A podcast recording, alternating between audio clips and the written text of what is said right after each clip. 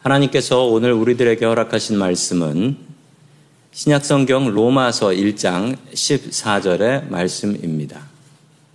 헬라인이나 야만인이나 지혜 있는 자나 어리석은 자에게 다 내가 빚진 자라. 아멘. 자, 오늘 사랑의 빛이라는 제목을 가지고 하나님의 말씀을 증거하겠습니다. 이번 코로나가 지금 2년 넘게 거의 뭐 3년 가까이 가고 있습니다. 이 통계를 보니까 미국에 있는 한인 교회들 중에 다섯 개 중에 한 개가 아, 이번 코로나에 문을 닫았다라는 아픈 소식을 들었습니다. 우리 교회가 드디어 45주년이 되었습니다. 45년이란 세월 동안 우리를 지켜주신 하나님 앞에 감사드립니다. 아, 절대로 짧은 역사는 아닙니다. 또한 오늘 하나님의 말씀을 통하여 우리가 속해 있는 우리 교단의 역사를 살펴보고 또 우리 앞으로 45년간 우리는 어떤 일들에 집중해야 될까 하나님의 말씀을 같이 받도록 하겠습니다. 첫 번째 하나님께서 우리들에게 주시는 말씀은 우리는 사랑의 빛을 지고 있다라는 사실입니다. 우리들이 속한 교단은 미국 장로교라는 교단입니다. 왜 우리는 이 미국 장로교라는 교단에 있을까요? 자, 제가 주보 가운데에 있는 그 칼럼에다가도 적어 놓았지만 잘 좀 정리를 해 봤습니다. 교회 역사를 살펴보면 저희 교회가 원래는 침례교였습니다. 9년 동안. 9년 동안 침례교였는데 그러다가 이 미국 장로 교단이라는 곳으로 들어왔는데 우리는 이 미국 장로 교단에 참 많은 빚을 지고 있습니다. 아, 그 빚은 바로 사랑의 빚입니다. 화면에 보면 저게 도대체 무슨 말일까요? 배위량, 배유지, 인돈. 이게 무슨 말이냐면 이게 모두 미국 사람들 이름입니다. 그런데 이 미국 사람들이 왜 이름을 이렇게 바꿨냐고요? 138년 전 조선에 오신 미국 장로교 선교사님들, 이 조선이란 땅이 어딘지도 모르고 출발해 오신 선교사님들이었습니다.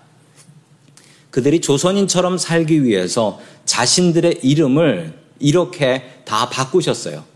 어떻게든 세 글자를 만들어 보려고 했는데 어, 저 인돈 저분은 린턴이라 어떻게 할 방법이 없어서 인돈으로 하셨답니다. 조선인처럼 살기 위해서 저렇게 애를 쓰셨습니다. 미국 장로교단은 한국에 138년 동안 한국에 950명의 선교사를 보냈습니다. 그 선교사만 보냈을까요? 아니요. 엄청난 선교 헌금을 했습니다. 그래서 한국에 세운 대표적인 기관들이 연세대학교, 그리고 세브란스 병원, 그리고 YMCA, 평양신학교, 장로회 신학대학교, 숭실대학교, 세문안교회, 정신여고, 계명대학교, 동산의료원, 전주예수병원, 광주기독병원, 기독교서회 수없이 많은 단체들을 세웠습니다. 미국 장로교회 선교사님들의 노력이었고 또 미국에 있는 미국 장로 교인들의 헌금으로 세워진 단체입니다. 이외에도 수많은 학교들과 기관들과 병원들을 세웠습니다. 덕분에 한국은 근대화라는 것에 성공을 할 수 있게 되었고 그 중에 특별한 선교사님 몇 분을 오늘 소개해 드립니다. 미국 장로교단은 원래 하나였습니다. 장로교단은 하나였는데 이 하나가 둘로 나뉜 사건이 있습니다. 언제였냐면 참 안타깝게도 이 노예 해방을 위해서 남북 전쟁을 했을 때 남과 북이 원수가 되어 싸웠죠. 그런데 너무나 안타깝게도 그때 교회도 두 쪽이 났습니다. 예, 북쪽하고 남쪽이 나뉘어서 장로교가 두 개가 됐습니다. 북장로교, 남장로교. 이렇게 나뉘었지요. 그런데 정말 기적 같은 일이 벌어집니다. 보통 교회는 갈라지긴 해도 합치는 건 잘 안 되거든요. 그런데 130년 만인 1983년에 이 두 교단이 하나가 돼서 우리가 지금 있는 미국 장로 교단이라는 교단이 되었습니다.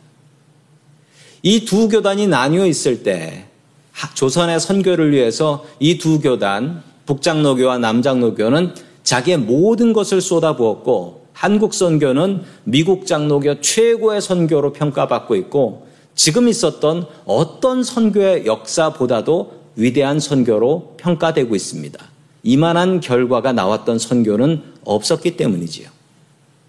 조선에 제일 먼저 들어왔던 선교사님은 이 언더우드라는 선교사님이십니다.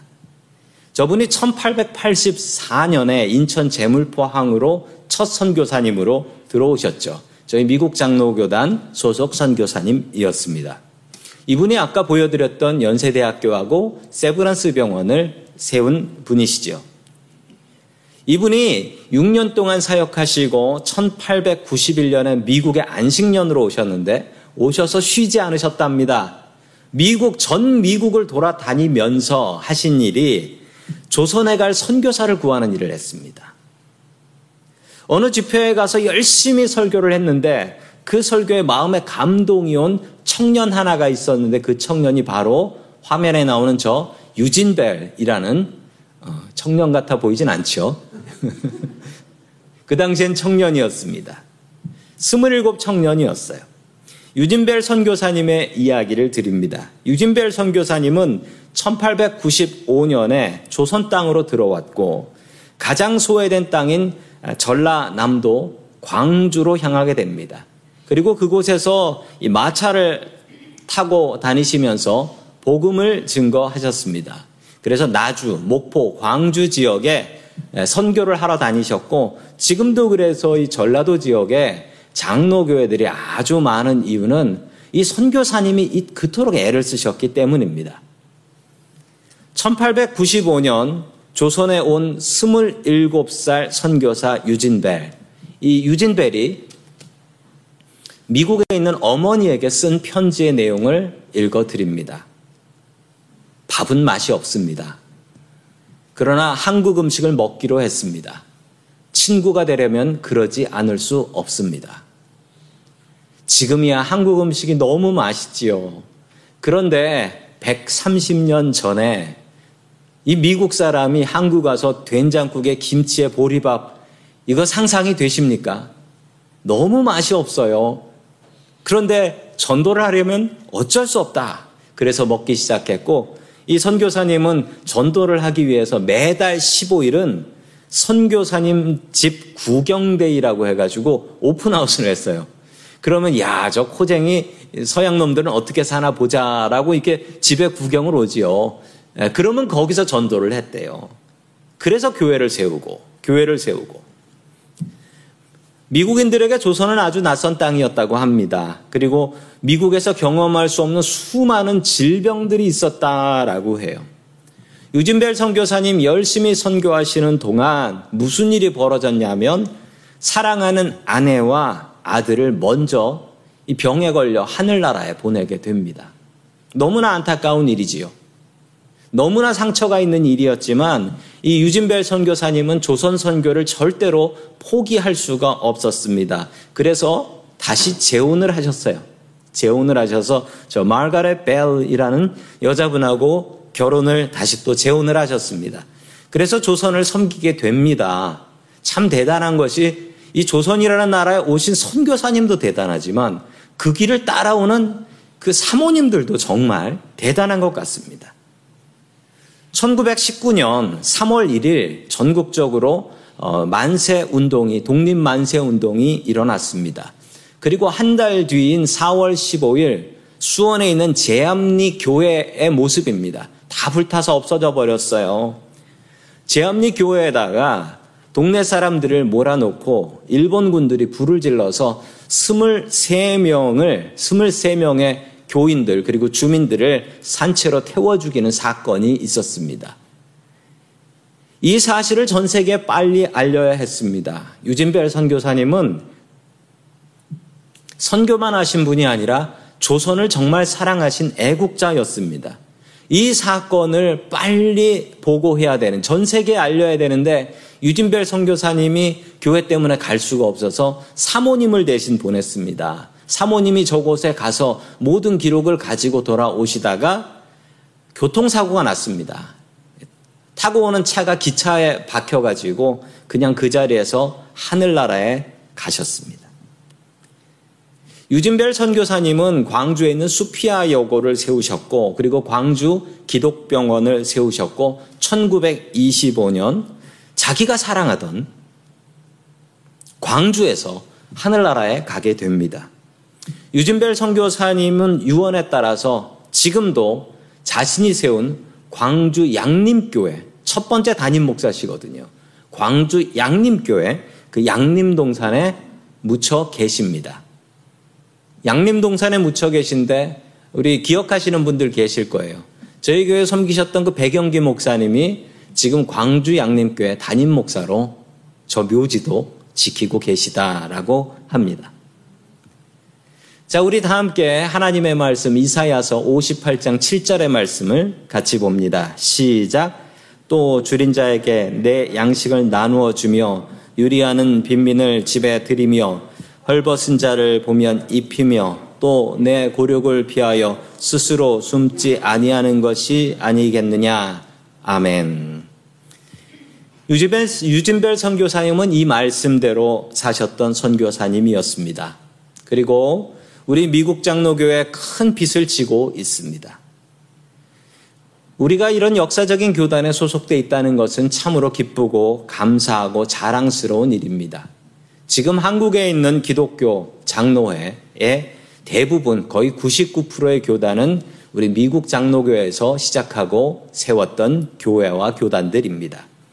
유진벨 선교사님처럼 사랑의 빛을 갚고 살아갈 수 있는 저와 성도님들 될 수 있기를 주의 이름으로 간절히 축원합니다. 아멘.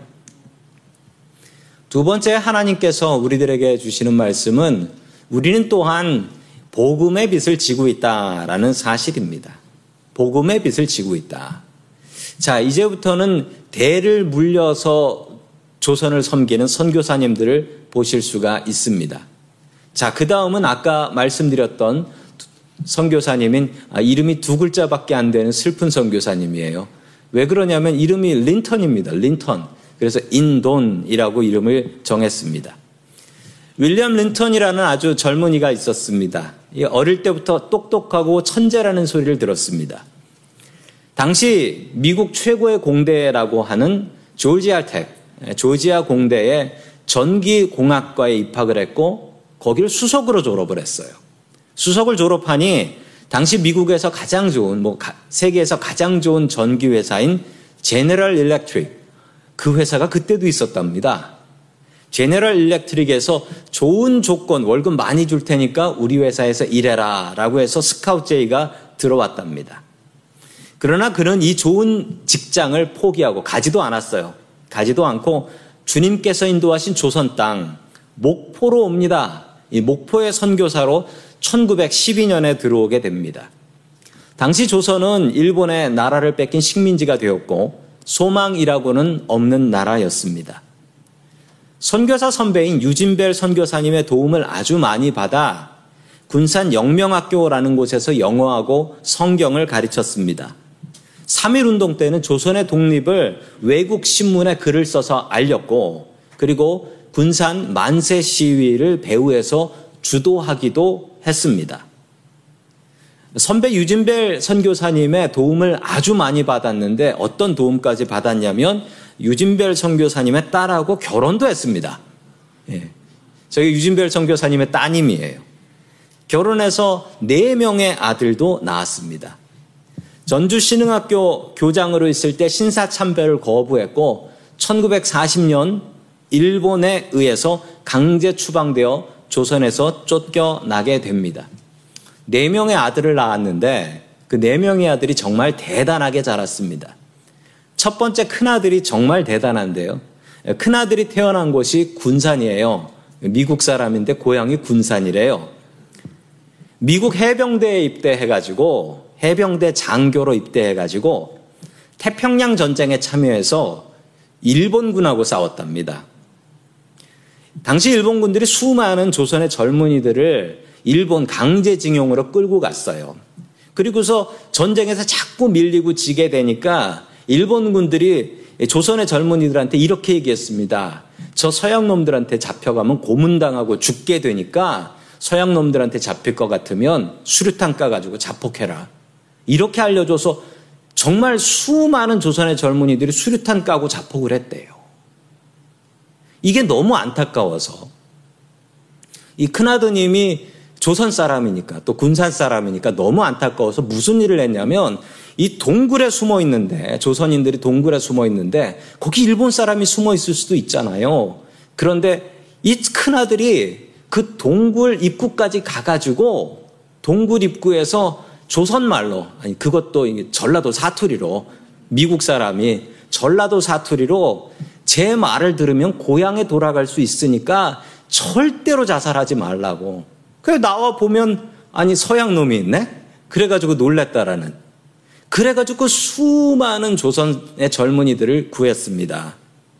그의 용감함에 감동해서 미국 국방부는 그에게 은성 무공 훈장이라는 정말 위대한 훈장을 주게 됩니다.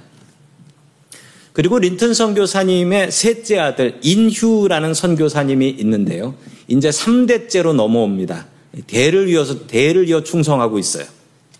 이분이 한국 선교사님이 되시는데요. 인휴 선교사님은 한국을 지키기 위해서 한국 전쟁에도 참여하셨습니다. 미국 해군 장교로 인천 상륙 작전에 참여하셨습니다. 이분의 별명이 검정고무신이라고 합니다. 검정고무신 신고 돌아다니면서 이 전라도에 있는 섬들을 돌아다니며 교회를 600개나 개척을 하신 분이에요. 600개나.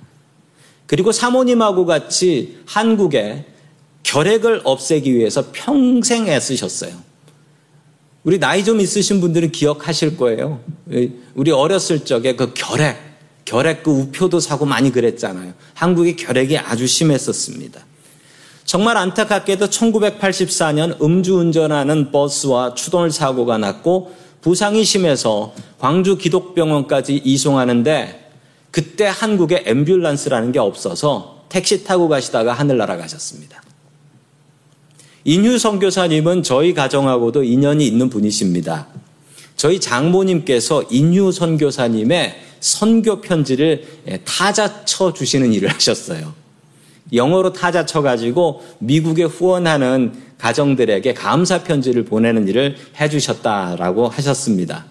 아, 그리고 장모님께서 열심히 선교사님 댁에 가서 타자기로 타자를 치고 있으면 저희 집사람은 그 옆에서 선교사님의 자녀들과 같이 뛰어놀았다라고 합니다. 아, 그때부터 영어를 배웠, 배웠나 봅니다. 아버지의 비참한 죽음을 바라보며 눈물을 흘리던 아들이 있었습니다. 순천에서 태어나서 순천 사람으로 자란 인요한 박사, TV에서 아마 보신 분들 계실 겁니다. 이분이 4대예요, 4대. 4대째 사명을 감당하고 있습니다. 또한 저분의 형님도 선교사님이세요. 아버지의 대를 이어서 선교하기 위해서 연세대학교 의과대학에 입학을 했습니다. 비참하게 돌아가신 아버지 같은 분이 더 이상 생기면 안 되겠다라고 해서 한국에도 앰뷸런스라는 게 들어와야겠다. 미국 와가지고 미국 앰뷸런스를 보고 그리고 이걸 만들어야 되는데 돈이 없는 거예요. 그래서 어떻게 했냐면 미국 장로교회에서 선교 헌금을 받아서 최초로 한국에 앰뷸런스 1호를 제작합니다. 한국에 계실 때 저 앰뷸런스 많이 보셨을 것입니다. 미국 장로교에서 헌금해서 만든 바로 그 앰뷸런스입니다. 이분은 1980년에 광주 민주화 운동이 있었을 때 광주에 가서 시민군을 통역하여 전 세계 광주의 소식을 전하기도 했습니다. 참 대단한 집안인 것 같습니다. 애국자 집안입니다. 유진벨 선교사님은 2010년에 3.1운동 만세 시위를 주도한 독립운동가로 건국 훈장 애족장을 받게 됩니다. 휴 린턴 선교사님은 한국전쟁 때 미 해군 대위로 인천 상륙작전에 참여하셨고 또 아들인 인요한 박사는 광주 민주화운동 때 통역으로 전 세계에 이 사건을 알리고 지금 연세대학교 세브란스 병원에서 외국인들을 돌보는 일을 하고 계십니다. 이 집안은 왜 이렇게 살까요? 조선이 그렇게 좋은 것일까요? 한국이 그렇게 좋은 나라일까요? 이들이 130년 동안 4대에 이어서 한국을 떠나지 않고 한국 사람보다도 더 한국을 사랑하고 사는 이유는 무엇일까요? 우리 로마서 1장 14절에서 그 답을 찾기를 원합니다. 같이 읽습니다. 시작. 헬라인이나 야만인이나 지혜 있는 자나 어리석은 자에게 다 내가 빚진 자라. 아멘. 이 빚진 마음 때문입니다. 우리가 예수님을 믿고 우리가 교회를 다니고 있다면 그건 분명히 우리가 누군가에게 빚을 지고 있는 것입니다. 누군가 나에게 복음을 증거해 줬고 내 손 붙잡고 교회 가자고 했으니까 오게 된 것 아니겠습니까? 그러면 우리는 그 빚을 갚아야 됩니다. 나에게 사랑을 베푼 그분에게는 갚을 수가 없습니다. 믿지 않는 다른 사람들에게 복음을 증거하며 살아야 됩니다. 그래서 유진벨 집안과 그리고 린턴 집안은 지금도 한국을 떠나지 않고 자랑스럽게 한국을 섬기고 있는 것입니다. 우리는 자랑스러운 어, 미국 장로 교인들입니다. 미국 장로교회 선교사님들이 조선에 선교를 하지 않으셨다면 지금 한국은 어떤 나라가 되어 있을까요? 정말 알 수 없는 노릇입니다. 우리는 복음의 빚을 지고 있습니다. 그 빚을 다른 사람들에게 갚고 살아갈 수 있기를 주의 이름으로 간절히 축원합니다. 아멘. 마지막 세 번째 우리들에게 주시는 과제입니다. 우리 교회에 주시는 과제는 우리가 세상의 빛과 소금이 되어야 한다라는 사실입니다. 우리 교회는 올해로 45년이 되었습니다. 저희 교회에서 수많은 목회자들이 나오셨고 또 수많은 목회자들이 이 베이 지역과 전 세계에 흩어져 섬기고 계십니다. 제가 이번 교회 역사를 정리하면서 그래서 주보 가운데 정리를 해놨는데 아, 이름이 너무 좋은 분이 계신 거예요. 너무 이름이 좋은 분이 계신데 그분 이름이 김동원 전도사님이 계시더라고요. 저랑 이름이 똑같은데 다른 분이에요. 너무 궁금해서 제가 그분한테 이메일 보내가지고 연락을 한번 해봤습니다. 지금 호주 브리스번에서 담임 목회를 하고 계시다라고 하셨습니다. 아, 저와 이름 똑같은 목사님은 처음 봤습니다. 또 저희 교회 저, 저랑 이름 똑같은 집사님도 한 분 계셨어요. 탁동원 집사님이라고. 예, 탁동원 집사님이란 분이 계셨는데 그 아버님 장로님 신방을 가면 꼭 저 들으라고 하시는 건지 모르겠는데 우리 동원이가 하면서 자랑을 하세요. 그러면 저 들으라고 하는 건가 헷갈리기도 했습니다. 교회의 역사가 기니까 있는 에피소드입니다. 샌프란시스코 노회에 가면 제가 아, 대접을 좀 받습니다. 무슨 대접이냐면 미국 나이 많으신 미국 장로님들하고 이야기를 나누다 보면 제가 그리고 한국 사람인 걸 알게 되면 너무 반가워하십니다. 그 반가워하시는 이유가 어떤 분은 자기 교회가 자기 어렸을 때 한국의 교회를 세웠다, 개척했다. 이런 얘기 하시는 분도 계시고요. 어떤 분들은 자기 교회가 한국, 한국으로 가신 선교사님을 도왔다. 이런 이야기 하시는 분들도 계십니다. 그리고 저를 보면서 무척 감격스러워 하십니다.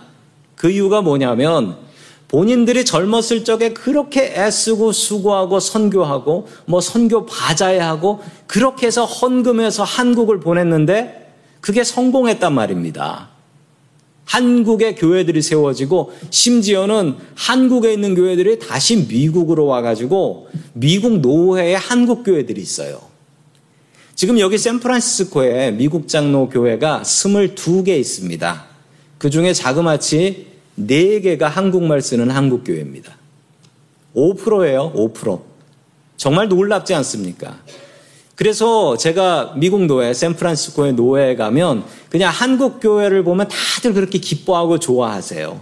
그냥 감사한 것은 우리가 젊었을 적에 뿌렸던 씨가 이렇게 걷어지는구나.